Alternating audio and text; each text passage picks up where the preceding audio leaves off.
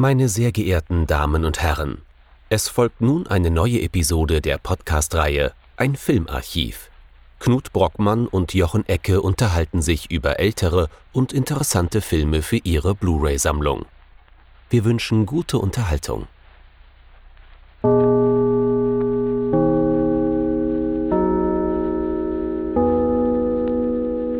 Genosse Knut. Comrade Jochen und hallo, liebe Zuhörerinnen und Zuhörer, zu einer neuen Folge unseres Filmarchivs. Ganz gegen unsere erste Selbstbegrüßung haben wir uns keinen russischen Film angeschaut und auch sonst nichts aus einem Ostblock nahen Umfeld, sondern sind wieder mal in Hollywood gelandet. Was haben wir uns denn angeschaut, Jochen? Es soll heute gehen um Thief, der Einzelgänger von Michael Mann aus dem Jahr 1981. Proletarisch wird's aber. Definitiv, denn wir haben es hier wieder einmal mit The Struggle of the Little Man zu tun. Auch wenn der reicher Dieb ist, heißt das noch lange nicht, dass er wirklich frei ist. Und das macht, glaube ich, einsam. Thief, der Einzelgänger quasi Michael Manns Regiedebüt in Sachen Kino. Worum geht's denn in diesem einzelgängerischen Film? James Kahn spielt hier Frank. Nachnamen hat er keinen. Frank ist von Beruf äh, Gebrauchtwagenhändler, aber auch äh, professioneller Einbrecher. Er hat sich ziemlich spezialisiert, glaube ich, auf Rohdiamanten. Ja, Oder Geld. Oder Geld, ganz genau und äh, macht das mit maximaler Professionalität und mit einem Gehilfen, gespielt von äh, James Belushi. Der Gehilfe nennt sich Barry. Ja, die beiden planen ihre Einbrüche minutiös, wie man so schön sagt, äh, teilweise Monate im Voraus, äh, orientieren sich nur an Gegenständen, die leicht zu verkaufen sind, also nicht ne, großen Wiedererkennungswert haben, deswegen auch die Rohdiamanten und kennen sich bestens mit Tresoren aus, mit äh, den Methoden, wie man äh, so einen Tresor aufbekommt, ohne dass man die Kombination weiß, mit Alarmsystemen und dergleichen.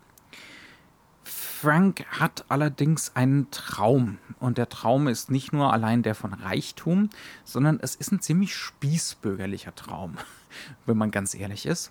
Er möchte eine Frau, ein Kind und äh, möglichst schnell in Ruhestand gehen.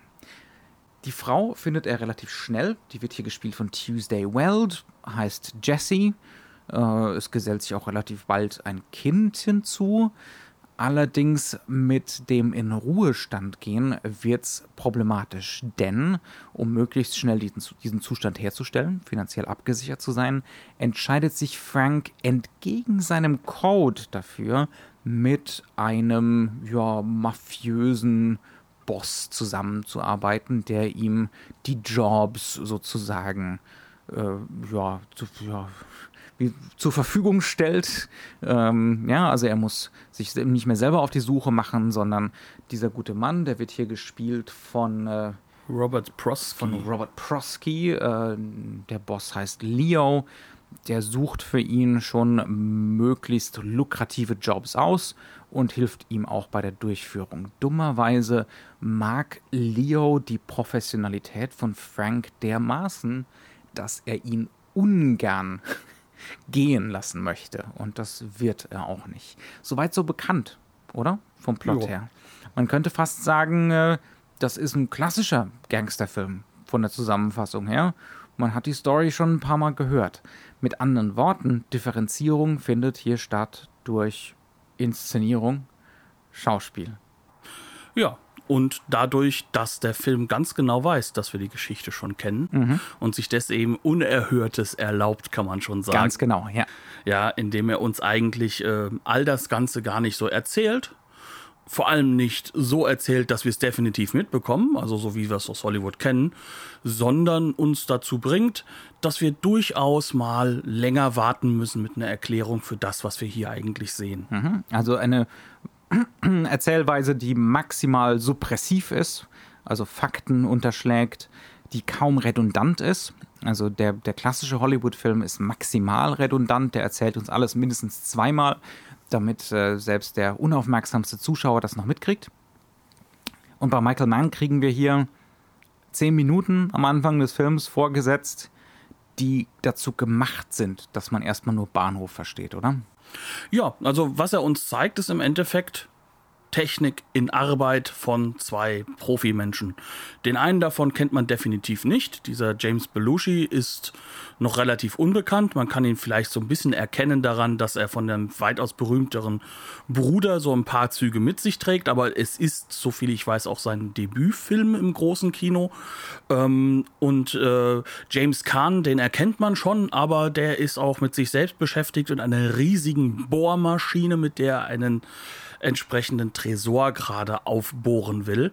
Und der Film interessiert sich gar nicht für James Kahn.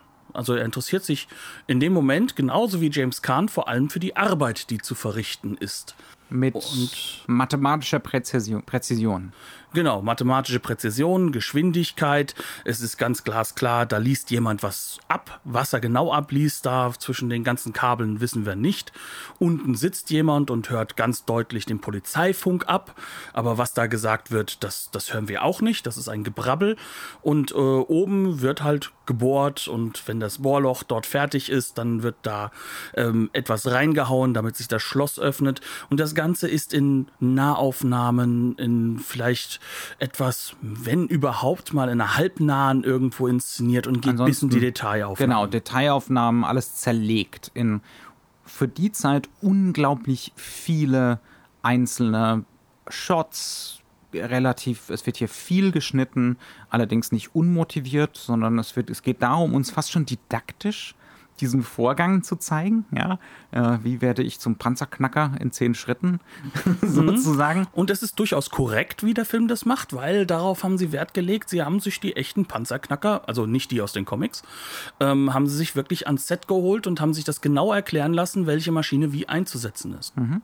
Ähm, wem das jetzt so ein bisschen bekannt vorkommt und zum Beispiel an so einen gewissen Banküberfall am Anfang von Christopher Nolans The Dark Knight denkt, der ist hier goldrichtig. Ja, also das ist einer von diesen Filmen, die zu ihrer Zeit ein kapitaler Flop im Kino waren, die aber danach von Leuten wie Nolan, aber auch von David Fincher gnadenlos imitiert wurden. Ja, also ähm, genau diese Idee von einer Exposition, die nicht redundant ist, die verwirrend ist, aber von extremer Professionalität und Präzision äh, geprägt, das wird hier stilbildend, kann man schon sagen, für die nächsten drei Jahrzehnte Actionfilm.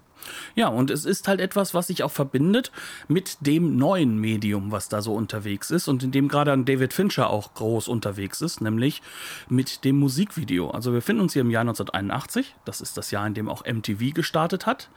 Ähm, und dieser Film ist ein Film, der uns ganz deutlich und klar vorführt, wie wir visuelle Expositionen hinbekommen, ohne dass wir in die große, weite Aufnahme gehen müssen, wie wir eine Auflösung weg vom klassischen Hollywood hinbekommen bekommen, wie wir durch Schnitt und Kamerafahrt Räume erkunden und wie wir sie auch blockiert bekommen. Das heißt also, wie man Themen oder auch ähm, Inhalte deutlich blockieren kann und diffundieren kann. Und das geht ja vor allem durch Licht hier. Also Blicke verstellen. Ne? Wir sollen manche Sachen gar nicht sehen.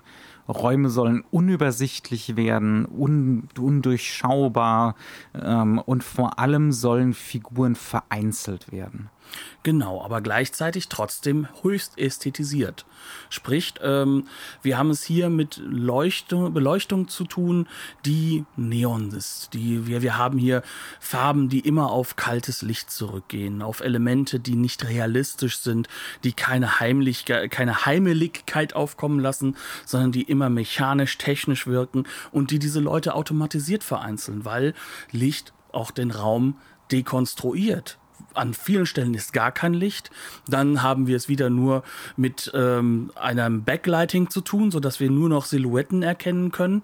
Wir haben es mit radikalen Beleuchtungen, die diffundieren durch Regen, durch Nebel, durch dadurch, dass sie gespiegelt werden. Funkenflug. Durch Funkenflug. Dadurch werden sozusagen Räume für uns un antastbar gemacht und die Figuren, die in diesen Räumen zu sehen sind, werden halt abgeschlossen und weggeschlossen von allem, was wir als normal oder als klassisch oder halt auch als natürlich empfinden würden. Und das ist natürlich etwas, was in diesem Film und auch im kompletten Werk von Michael Mann, kann man sagen, eine ganz, ganz zentrale Rolle spielt, was aber auch einen inhaltlich ganz, ganz wichtigen Faktor mitnimmt. Denn wir befinden uns hier in einer Welt der Technik. Wir befinden uns in einer Welt des ähm, technisch, ähm, kann man schon sagen, vereinzelnden. Wir, wir haben es nicht mehr mit normalem Realismus zu tun. Und diese Neonfarben, die ja die 80er Jahre wie nichts anderes prägen werden, diese Neonleuchten, haben hier durchaus den Sinn, auf uns kalt zu wirken. Und wenn wir uns das betrachten, was hier in diesem Film gemacht wird, also das ist das gesamte Werk von David Fincher schon vorgedacht. Mhm. Anders kann man es nicht sagen. Ja. Dann kommen noch so Sachen dazu, wie zum Beispiel Unschärfen. Also der Film beziehungsweise die Kamera stellt gerne mal in die Tiefe unscharf und wir haben nur ein Vordergrundobjekt, zum Beispiel ein Auto scharf und dann werden diese ganzen Neonlichter natürlich auch zu reiner Abstraktion. Das ist wie als wäre man in einer Ausstellung für moderne Kunst im Prinzip. Ja? Mhm. Man kann da wirklich nur noch schemenhaft Räume erkennen und solche Sachen. Das ist wirklich absolut fantastisch gemacht. Das ist aber nicht nur Ästhetisierung um der Ästhetisierung willen. Ne? Wir haben es schon ein bisschen ange, angerissen. Es geht um Vereinzelung, Einsamkeit, äh, Menschen, die so fast schon so mit der Technik verschmelzen, ja, also mit ihrem Beruf verschmelzen da, mit ihrem Instrumentarium. Das Ganze hat natürlich, da warst du im Vorgespräch ein bisschen dagegen, aber es hat natürlich schon auch was Fallisches da am Anfang. Wenn es da, ist da, aber es ist, finde ich, nicht sonderlich relevant. Ja, wenn der, wenn der, wenn der Tresor da penetriert wird, äh, das kann er. Im echten Leben ist das allerdings, im, im biologischen Leben ist das mit dem Kinderkriegen ähm, und der Virilität ein bisschen schwieriger und ein bisschen komplizierter. Ah, du hast vollkommen recht, das ist nicht zentral, ne, um Gottes Willen. Aber ähm, es hat so was Entmenschlichendes. Ne? Mhm. Diese, diese Hyperprofessionalität äh, bedeutet immer auch Einsamkeit, Alleinsein, verloren sein, entfremdet sein.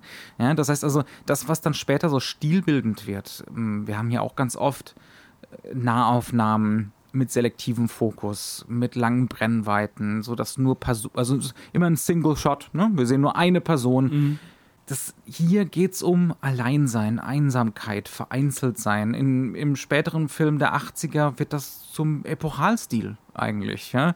Da wird das so entleert ja, von, von dieser Sache. Aber hier bei Michael Mann am Anfang von diesem Stil will man damit noch was sagen. Wir sind eigentlich noch so mit einem Bein im New Hollywood in diesem Kino der Einsamkeit. Ja, ja?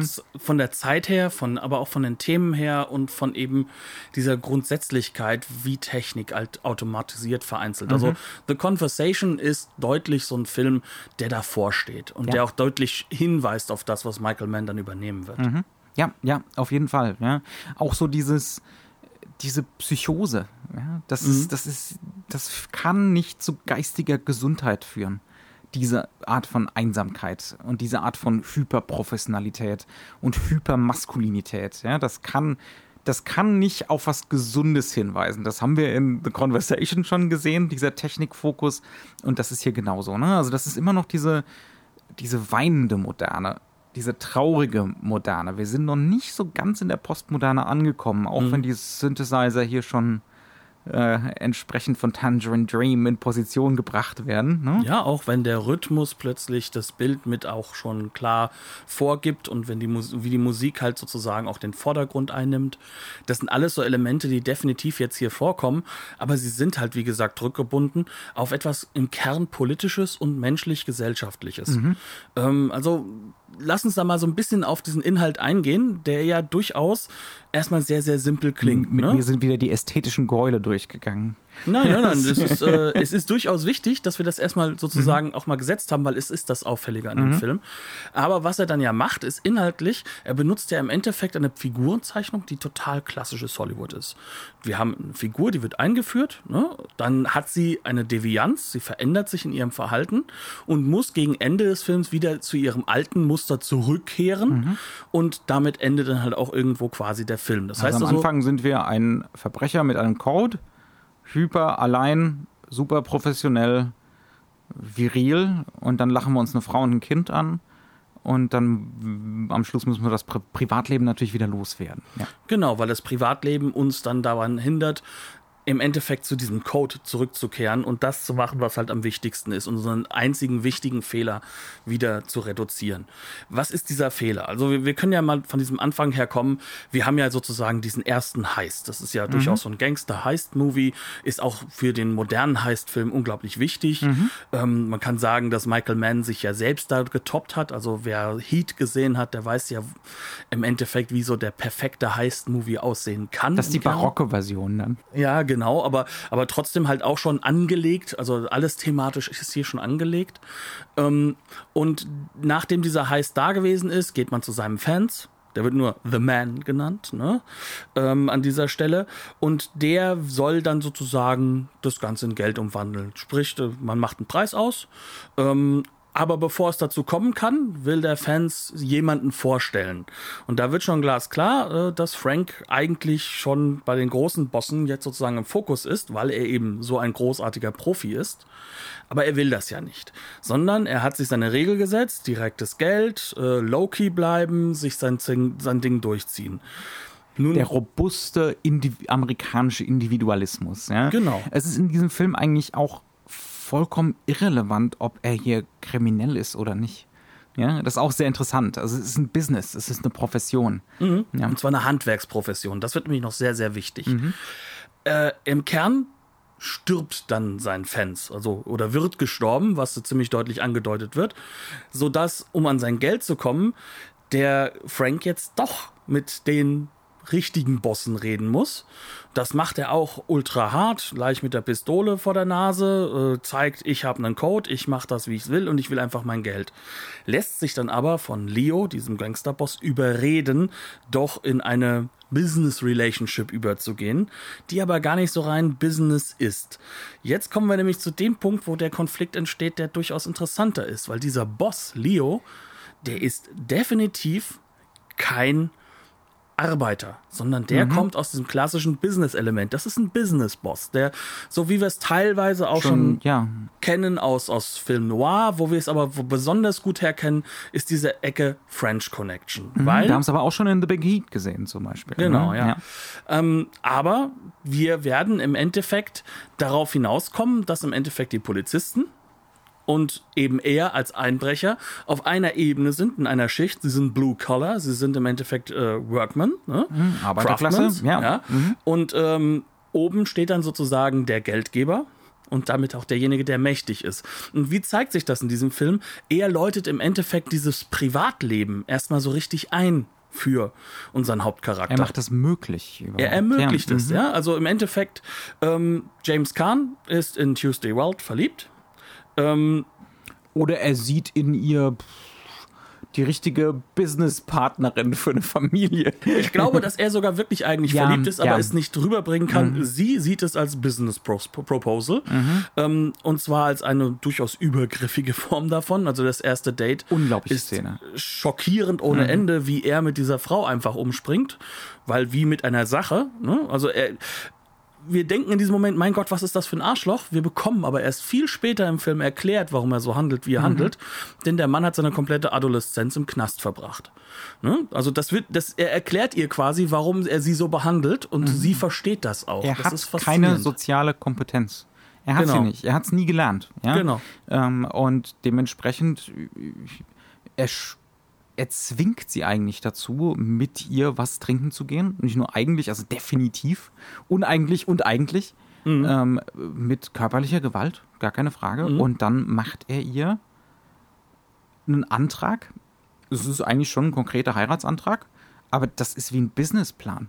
Ja? Genau. Er hat sich im Gefängnis aus äh, Zeitungen und Zeitschriften äh, Sehnsuchtsbilder ausgeschnitten kapitalistische Sehnsuchtsbilder. Das ist äh, das Familienidyll als Konsumgut. Ne? Und das zeigt er ihr. So, das ist sein Plan. Ne? Also dafür schafft er jetzt die Kohle ran. Äh, das Nuclear Family Glück, äh, das will er schaffen. Tolles Haus, tolle Frau, tolles Kind jede Menge Kohle, ja. um nie wieder arbeiten zu müssen. Das tolle Auto hat er schon. Das tolle Auto ist schon vorhanden. Und tolle Klamotten ja. und so hat er sowieso schon. Ja. Ähm, also es ist alles, es wird alles so zu einem Konsumgut reduziert. Alles, alles ist kommodifiziert genau. ähm, in, in seiner Gedankenwelt, weil er es auch gar nicht anders kann. Also er kann, er ist überhaupt nicht fähig, in anderen Kategorien zu denken oder das anders auszudrücken, mhm. weil er, wie gesagt, er hat keine sozialen Kompetenzen. Er kann nur im Sinne von Einkaufen sprechen. Ja? Ähm, also wir sehen ihn dann auch ein bisschen auftauen. Wir sehen ihn Gefühle lernen gegenüber ihr, ne? auch als Familienvater dann und so. Das kommt später. Aber ähm, das ist absolut faszinierend gemacht und das ist auch eine absolute meisterhafte Lektion in Schuss gegen Schuss, diese Szene. Das mhm. ist in einem Diner. Und ich fürchte, da kommen auch jede Menge schlechte Angewohnheiten von Regisseuren heute so zum Vorschein. Was Michael Mann hier macht, klingt auf den ersten Blick banal und simpel. Er setzt die beiden da in diese Sitzecke im Diner und dann gibt es halt Schuss gegen Schuss. Und er macht da sein Business Proposal. Aber es ist so ja, he's, he's directing the fuck out of this. Mhm. Ähm, das heißt, ähm, da gibt es ständige Wechsel der Einstellungsgrößen. Da gibt es subtile körperliche Bewegungen auf die Linse zu, wieder zurück, Annäherungen, kleine Gesten mit den Händen. Ja, ähm, das heißt also, hier mag zwar auf den ersten Blick simples Schuss-Gegenschuss passieren, aber es ist eigentlich Mise en scène. Mhm. ja, aber eben auf kleinstem Raum. Ähm, was die meisten heutigen Regisseure davon gelernt haben, Mise en scène müssen wir nicht machen. Wir können Leute auch einfach hinsetzen und dann hin und her schneiden.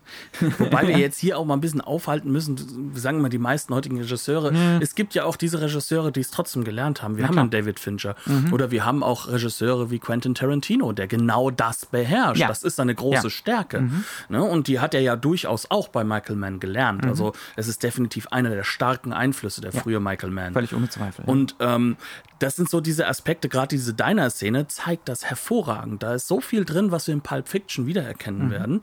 Ähm, und es ist auch so viel drin, äh, wie Emotionalisierung über die Kamera, äh, Einstellungsgröße und sowas aufgebaut wird, wie wir auch lernen, eine Figur zu lesen. Weil im Endeffekt lernen wir jetzt erst diese Figuren zu lesen. Mhm. Die reden ja nicht über ihre Gefühle wirklich, ja. sondern sie reden dran vorbei. Und es gibt keine Redundanz. Sie wird uns auch nie gegeben. Mhm. Das Einzige, was uns mitgegeben wird, ist James Kahn, der sehr stolz übrigens auf diese Tatsache ist, hat seine Figur als klar, deutlich und langsam sprechend angelegt, obwohl er eigentlich die Figur so aufgebaut hat, dass sie so viel Zeit verloren hat, dass sie jetzt was aufholen muss. Ne? Mhm.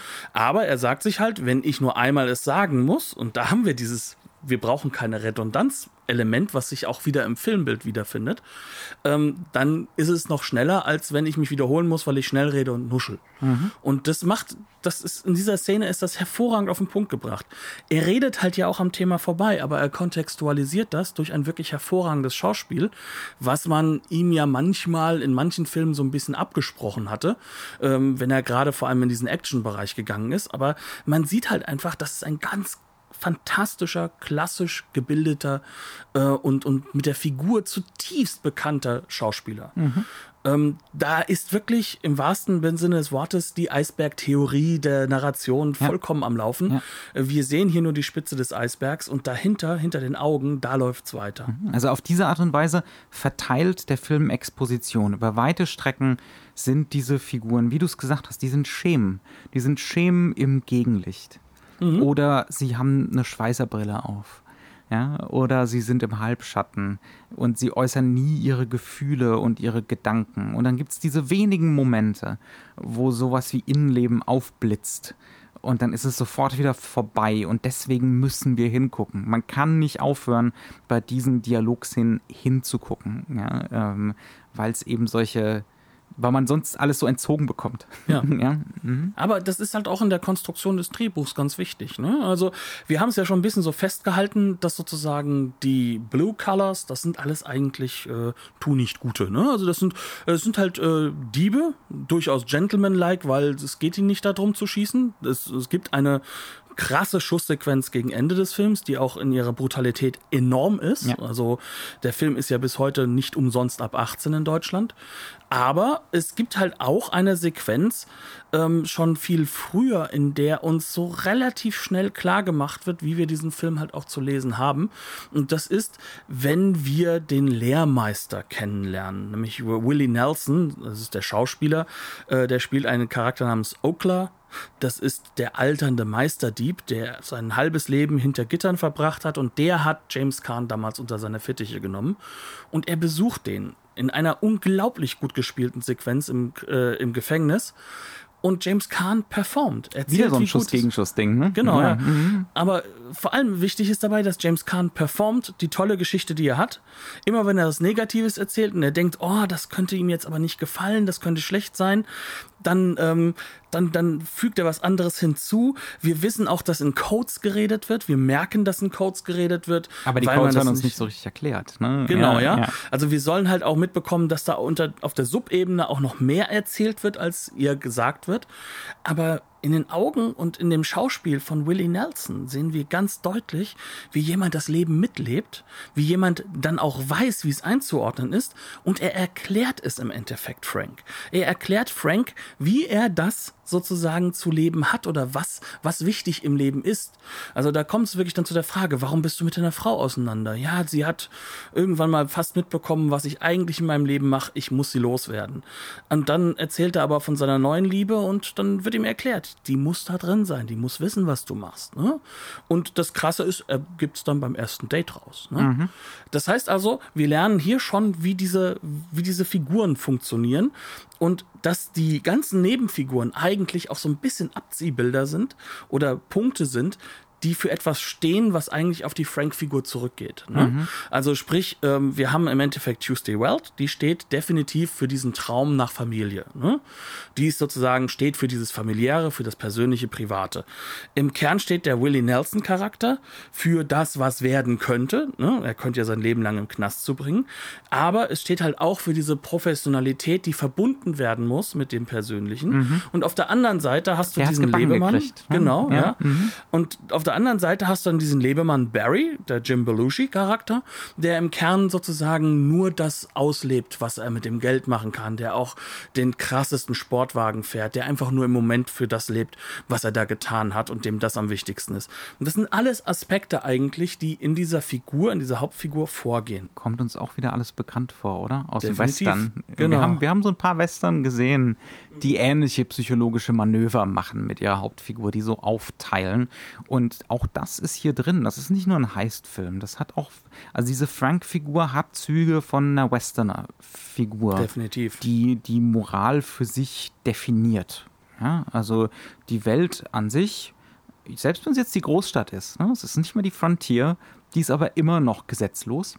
Also es gibt hier einfach keine zivilisatorische Ordnung, die irgendwie zu akzeptieren ist. Und er definiert das alles für sich selbst. Also es ist definitiv so eine Westerner-Figur. Und auch so eine. Deswegen kann er auch ein Held sein übrigens, ne? ja. weil er hat einen Code. Das ist das Einzige, was zählt. Mhm. Ja, ja. Also es ist eine sehr, sehr, sehr amerikanische Figur. Ähm, die darf dann natürlich auch ambivalent sein. Die darf so ein bisschen problematische Züge haben. Ne? Also wie er mit, äh, mit Jesse umgeht, also mit der Tuesday Weld-Figur beispielsweise. Das ist zutiefst problematisch und der Film macht keinen Hehl draus. Ja, null, gar nicht. Ähm, er erklärt es uns nur. Ne? Er, er, sagt uns auch, woher das kommt. gar keine Frage. Ja? Ähm, er problem das ist New Hollywood. Mhm. Er problematisiert, problematisiert das Maskuline hier schon. Auch das New Hollywood. Mhm. Ne? Ähm, aber zumindest redet er drüber. Ja. An, anstatt es zu verteufeln. Genau, Einfach ja. nur, ja. Mhm. Ja, und ähm, was auch anders mit reinkommt, also auch da sehen wir, das ist ja schon so ein bisschen, da kommen wir schon fast zu dem Begriff des Window Shopping. Ne? Mhm. Also er greift sich auch viele Noir-Elemente raus. Also mhm. das Film ist äh, eingeordnet gerne als Neo-Noir-Film, weil er eben gerade mit dieser Art und Weise des Lichts auch arbeitet, aber auch mit dieser Art von Weltsicht, die ja mhm. durchaus negativ ist. Ja. Ähm, wo wir es halt eben genau damit zu tun haben, dass wir eine Figur haben, die definitiv nicht nicht äh, irgendwo aus sich rauskommen kann, die auch gefangen ist in dieser Situation und wo die größeren und gröberen Mächte immer dastehen und die durch ihre Korruption auch immer am längeren Hebel sitzen werden. Also es wird sich nie ändern und das wird dieser Figur auch über die Zeit hinweg klar. Im Kern ist es nämlich Joe, äh, Leo, der ihm diesen, ähm, äh, das, das Kind kauft, weil er selbst würde nie ein Kind adoptieren dürfen und sie können keine Kinder zusammen kriegen. Ähm, auch wahrscheinlich, weil Jesse sie definitiv äh, sich prostituieren musste auch, ähm, mhm. das, weil sie es einfach nicht mehr kann. Ja? Mhm. Und äh, dieses Kind wird sozusagen, wie Leo es dann später auch sagen wird, ihm geliehen Weil im Endeffekt dadurch, dass er jetzt jemanden hat aus dieser professionellen Welt, der seine private Welt sozusagen mit kontrolliert, in diesem Moment verliert er erst recht die Möglichkeit. Und man merkt so richtig, diesem Charakter wird klar, alles, was das Leben lebenswert macht, ist eigentlich für mich out of order, weil dann kann ich mein Leben selbst nicht mehr im Griff halten, sondern bin abhängig. Und diese Abhängigkeit, die ist zerstörerisch. Mhm. Die zerstört alles. Das ist natürlich dann auch wieder das leicht Reaktionäre an den genau, ganzen Dingen. Ja. Ne? Also ähm, das ist jetzt nicht der, der progressivste Film aller Zeiten. Nein. Weil der Film eigentlich über Ordnung eigentlich nur reden kann als äh, sowas totalitäres, gangsterhaftes. Mhm. Ja, also diejenigen, die Ordnung schaffen und die die Regeln machen, das sind Gangster wie Leo, die sowas äh, Paternalistisches haben, aber auch was ungemein Brutales haben können. Ne? Der kommt so onkelhaft rüber, das ist ähm, fantastisch äh, gecastet. Also Unglaubliches. Also, so ja, ein sanfter, freundlicher Mann und es ist einer der bösesten Gangsterbosse, die man sich vorstellen kann. Mhm. Also das ist schon das Problematische an diesem Film. Ne? Also Ordnung, Zivilisation äh, kann man sich wirklich nur als ja, als was Mafiöses und Kaputtes vorstellen. Mhm. Ne? Es, äh, und dem muss man die Einsamkeit und den Individualismus entgegenstellen, sonst gibt es nichts. Das wiederum klingt ja schon ein bisschen wie äh, einer der berühmt-berüchtigten Vorgänger von der äh, amerikanischen New Hollywood äh, Zeit, nämlich nach Don Siegel. Ne? Ja. Also das ist Don Siegel im Endeffekt mhm. und auch das Reaktionäre von Don Siegel, das stößt hier mit hinein, definitiv. Ja. Was bedeutet natürlich, dass auch da dieser Film im Endeffekt wiederum eine Linie zieht. Also er, er steht ästhetisch für eine extreme Erneuerung, aber er zieht überall Linien in filmgeschichtliche Momente hinein, die ein Zuschauer durchaus dekodieren kann. Aber für ein Massenpublikum ist das Ganze noch nicht so angekommen. Mhm. Also man kann wirklich sagen, dieser Film ist brachial gefloppt obwohl mit Jerry Bruckheimer dort ein Produzent steht, der später genau mit diesen Ästhetiken extrem viel Geld machen wird. Mhm. Also viele dieser ästhetischen Momente und sei es nur eben, dass wir, um Kühle darzustellen, einen blauen äh, Filterlinsen-Effekt vor, vor die Kamera gesetzt bekommen haben. Das finden wir bis heute in CSI. Die langen Brennweiten, die lang der selektive Fokus, der Schnittrhythmus. Aber dafür wieder, man merkt, der, der Jerry sitzt da, ne? Der ärgert sich über den Flop und macht sich jetzt Notizen. Beim nächsten Film doch wieder Redundanz. Beim mhm. nächsten Film erklären sich unsere Figuren beim nächsten Film klare Kausalketten. ja? mhm.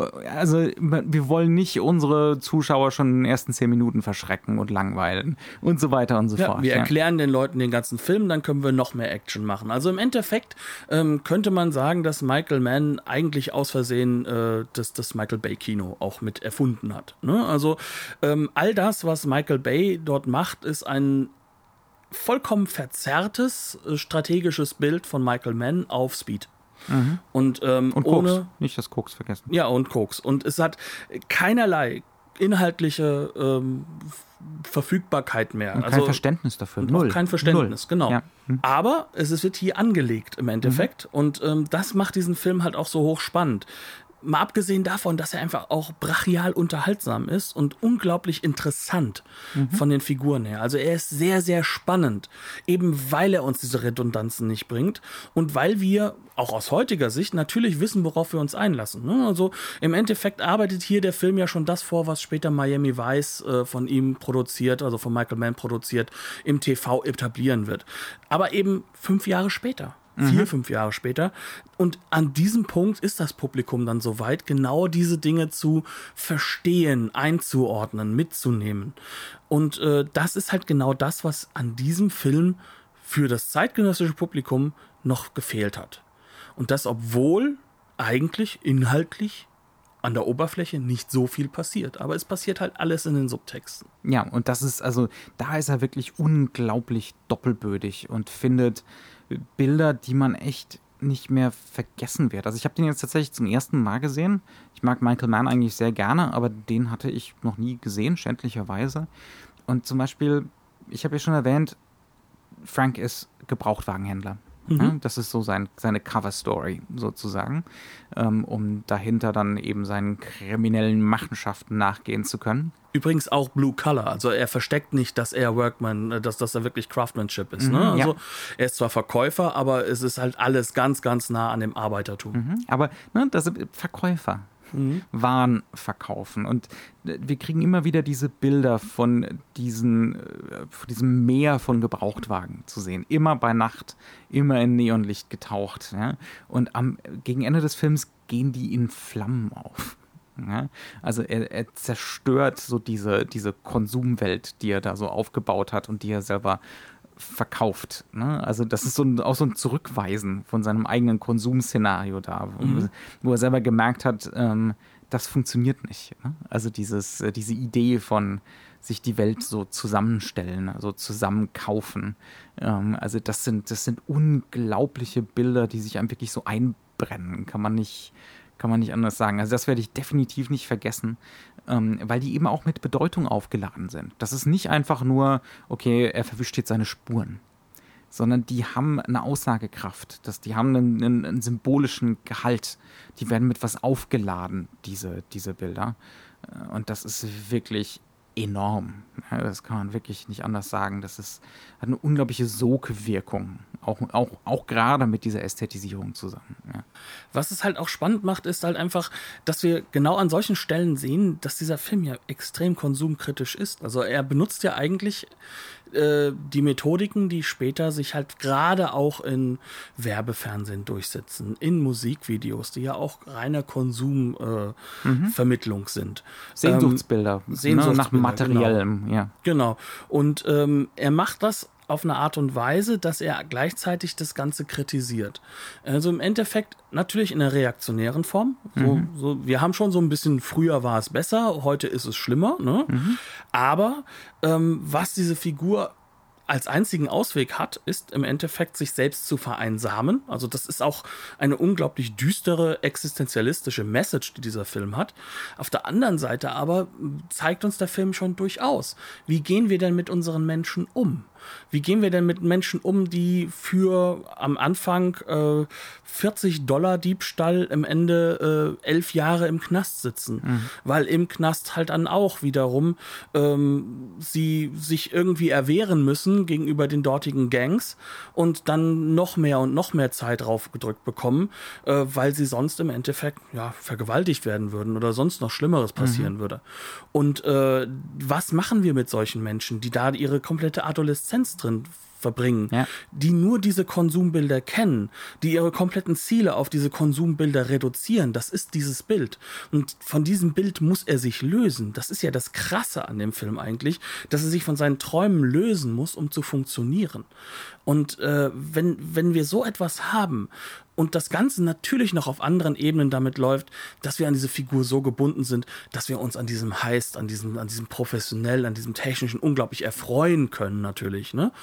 Dann, dann haben wir hier eine, eine, eine Form von Message, die durchaus noch in das alte Kino, in das New Hollywood hineinpasst, die auch definitiv ähm, diese, diese Ängste vor, vor dem Großstädterischen, vor diesem ähm, im Konsum sich zu verlieren, sehr, sehr stark weiterträgt. Aber, und das ist halt eben das ganz Spannende und Interessante, der Film macht es nicht mehr so deutlich. Er reduziert sich nicht mehr so darauf, sondern er versucht schon wieder neue und andere Optionen zu finden, um das Ganze wieder umzusetzen und um das Ganze auch spannend zu gestalten und actionreich zu gestalten. Das heißt also, das Kino wird noch körperlicher, es wird noch, noch reagierender. Es wird äh, im Endeffekt Schwitzender, schwitzende Männer, Funkenflug, Tresorräume, die fast in Flammen aufgehen, weil die Werkzeuge so heiß werden. Ja.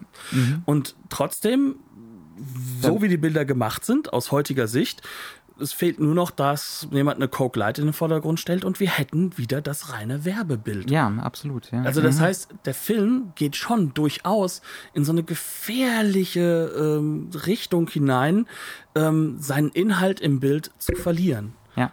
Aber er verliert es am Ende des Tages nicht. Also es ist, äh, wir sind verdammt nah dran, dass man sich eben schon gemein macht mit dem, was da kommen wird in Reagan-Amerika. Ne? Ja. Ähm, da, da ist der Bruckheimer als Produzent definitiv nicht fehl am Platze. mhm. So sehr er sich selbst als Liberaler sieht, das ja. ist ja das Erstaunliche an dem Mann. Also mhm. er, er ist der, der Bilderkompositeur für die Reaktionäre, aber mhm. äh, er würde sich nie mit, äh, mit Reaganismus äh, irgendwie auch nur ansatzweise gemein machen, obwohl er einer der großen Gewinner daraus ist. Ja. Also im Kern haben wir es hier mit einem Film zu tun, der ähm, es schafft, diese visuellen Optionen zu erschaffen, aber er bindet sie halt in etwas zurück, was verloren gehen wird. Nicht bei allen Filmen. Wie gesagt, wir haben Fincher schon erwähnt. Auch Michael Mann wird immer wieder diese Kritik aufrechterhalten. Er hat immer wieder Interesse an diesen Einsamkeitsfiguren. Also der Miami Vice Film, der ja da durchaus viel zu jung ist, um von uns hier besprochen zu werden. Aber ähm, ein wunderbarer Film. Ja, aber gerade der findet ja anhand des Digitalbildes wiederum diese Einsamkeitsbilder neu. Und er schafft es wiederum, diese Figuren zu kontextualisieren, eben auch durch dieses Digitalbild Bild, das alles nochmal auf eine neue, moderne Ebene zu heben. Das heißt also, wir haben es hier mit etwas zu tun, was auch die Strategie des Regisseurs ist und bleiben wird.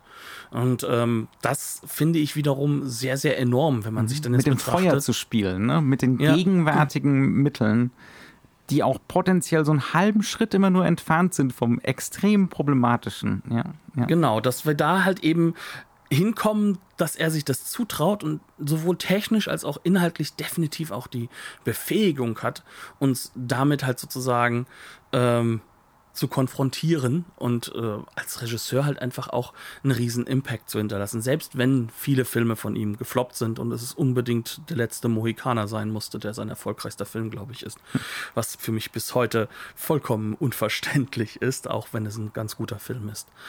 Aber das macht halt eben dieses Kino aus. Und ähm, wenn wir jetzt sagen, wo kommen wir jetzt hin? Arnold Schwarzenegger steht schon um die Ecke.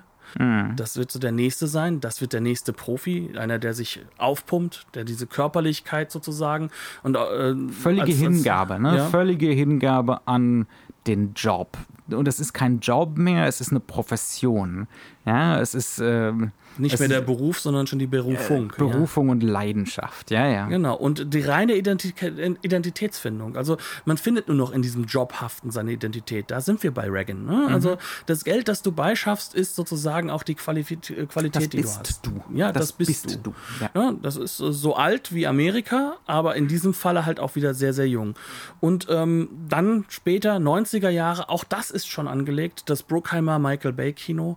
Ähm, das Ganze so in eine Ästhetik zu überführen, die nur noch in Zeitlupe und äh, im äh, superschnellen Cut funktioniert. Und in der langen Brennweite. Ja, und nicht zu vergessen auch in dem musikalisch rückgebundenen Cut. Denn das ist mhm. so, so ein bisschen das Letzte. Wir haben gar nicht über Tangerine Dream geredet. Genau, ja. wollte ich sagen wollte, das Letzte, worauf wir eigentlich nochmal kommen müssten.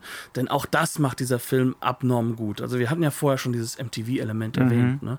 Ähm, der Film bindet im Endeffekt äh, die Musik so ein, wie man das sonst außerhalb vom Musikvideo vielleicht zu diesem Zeitpunkt von einem Sergio Leone kannte. Dass der, die Geschwindigkeit, der Rhythmus, dass die sozusagen aneinander gepackt sind. Und das macht er dadurch so gut, dass es halt elektronisch ist, mechanisch, technisch und unglaublich laut. Die Musik übertönt alles. Da hört man keinen Text mehr, gar nichts mehr. Mhm. Die Musik ist dann dasjenige, was sozusagen uns den Rhythmus des Schauens auch mitgibt. Mhm. Das ist generell so eine Überwältigungsästhetik. Genau, ja. Immer wieder. Ne?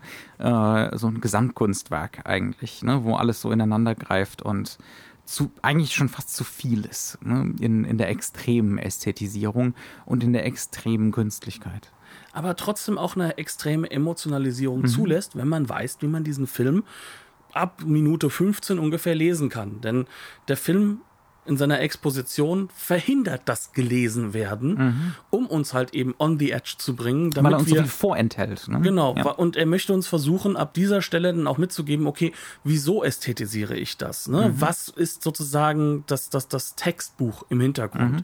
Was mache ich hier? Wie visualisiere ich? Mhm. Was könnt ihr euch darunter vorstellen? Was Und, könnt ihr da mitfühlen auch? Ja? Genau, was könnt ihr mitfühlen? Und das alles wird so überführt, dass auch zum Beispiel die Endsequenz, die ähm, im Endeffekt zu einem riesigen Shootout auch führen wird. Mhm. Ne? Auch das übrigens eine Sache, die überall jetzt gerade in, äh, in der Welt entsteht. Ne? John Woo hat jetzt angefangen, dieses, dieses Pistolenballett zu machen. Ähm, äh, die Leute haben sich ganz genau angeguckt, was Sam Peckinpah vor ein paar Jahren gerade angefangen hier, hat wollte zu machen. ich gerade sagen. Ja. Ja. Ne? Und ähm, Sam Peckinpah wird hier auch weiterentwickelt, weil wir eine emotionale Bindung an die Leute haben, wird dieses Blutballett, was dann kommt, die Zeitlupen, die übrigens vorher gar nicht so groß drin waren, ne? Ähm, ja, das taucht hier, plötzlich auf. Ja. Ganz plötzlich. Ja. die, die jetzt hier mit reinkommen, ähm, die durchaus den Punkt setzen sollen, hier wird es schmerzhaft, Mhm. hier wird es gewalttätig, hier wird es absolut konsequenthaft. Ne? So, so ein Überfall, wo man ein bisschen was klaut, das ist ja keine Konsequenz, die wir sofort spüren. Aber ein Menschenleben zu beenden, hat in diesem Film durchaus eine spürbare Konsequenz. Und es ist die Konsequenz dieses Codes. Das heißt also, das, was vorher noch nur konsumerisch war, was noch nicht so gefährlich ist, das wird hier an einer Stelle geführt, an der wir sagen müssen, okay, vielleicht erwischt es nicht die Falschen, aber ist es denn wirklich das, was wir positiv finden sollen? Auch das ist der Bruch mit dem, was später folgen wird, wo der Code nur noch sein wird, möglichst professionell umbringen. ja. Ne? ja. Und ähm, und wo es dann noch einen One-Liner hinterher gibt. Und Genau. äh, wo Maskulinität und diese Form von schweigsamer Virilität eigentlich abgefeiert wird. Ja, wo wir im Endeffekt mitleiden sollen mit der Figur, wo wir den körperlichen Schmerz schon mitnehmen sollen, aber der ist notwendig, um sich zu stählen. Und äh, genau das ist hier nicht der Fall, sondern hier ist es die absolute Konsequenz. Und das macht, wie ich finde, diesen Film abnorm spannend. Ja, und es, und es führt auch in die totale Vereinsamung und, und in die Dunkelheit. Ne? Das ist so das, das letzte Bild vom Film ähm, im dunklen Verschwinden. Mhm. Ja. Ja. Ich denke, damit haben wir es ausnahmsweise mal recht früh. ja, ja, ausnahmsweise mal halbwegs kompakt, nicht ganz so ausladend. Wobei ich über den Film trotzdem noch lange sprechen könnte. Ja, ohne jeden Zweifel, aber ich bin trotzdem stolz auf uns. So, wie haben wir uns den Film genau angeschaut? Wir haben ihn gesehen auf der Deut ausnahmsweise mal eine deutsche Blu-ray äh, von OFDB. Mhm, von der Äh, berühmt-berüchtigten Website. OFDB Filmworks heißt das Label. Ähm, äh, die Blu-ray, die es da jetzt noch gibt, ich glaube, es gab auch mal eine super duper Special Edition, die ist mittlerweile ausverkauft. Äh, die, die es jetzt noch gibt, da sind ein paar Extras drauf, äh, zum Beispiel Audiokommentare ähm, von Michael Mann selbst, soweit ich mich erinnere. Michael Mann und James Kahn. Ja, Ja. und dann gibt es noch einen Audiokommentar von äh, Markus Stiglegger. Viele Ja. Grüße. Ja, ähm, ist eine prima Disc, schön remastered, der Director's Cut, ähm, gibt's nichts zu motzen, hübsches Wendecover. für, Ja. für diejenigen, die ihre Filme nicht mit dem Rücken ins Regal stellen, sondern nach vorne hin, wenig platzsparend, ähm, würd, würden wir wie immer oder wie durchaus gerne mal äh, vorbehaltlos empfehlen.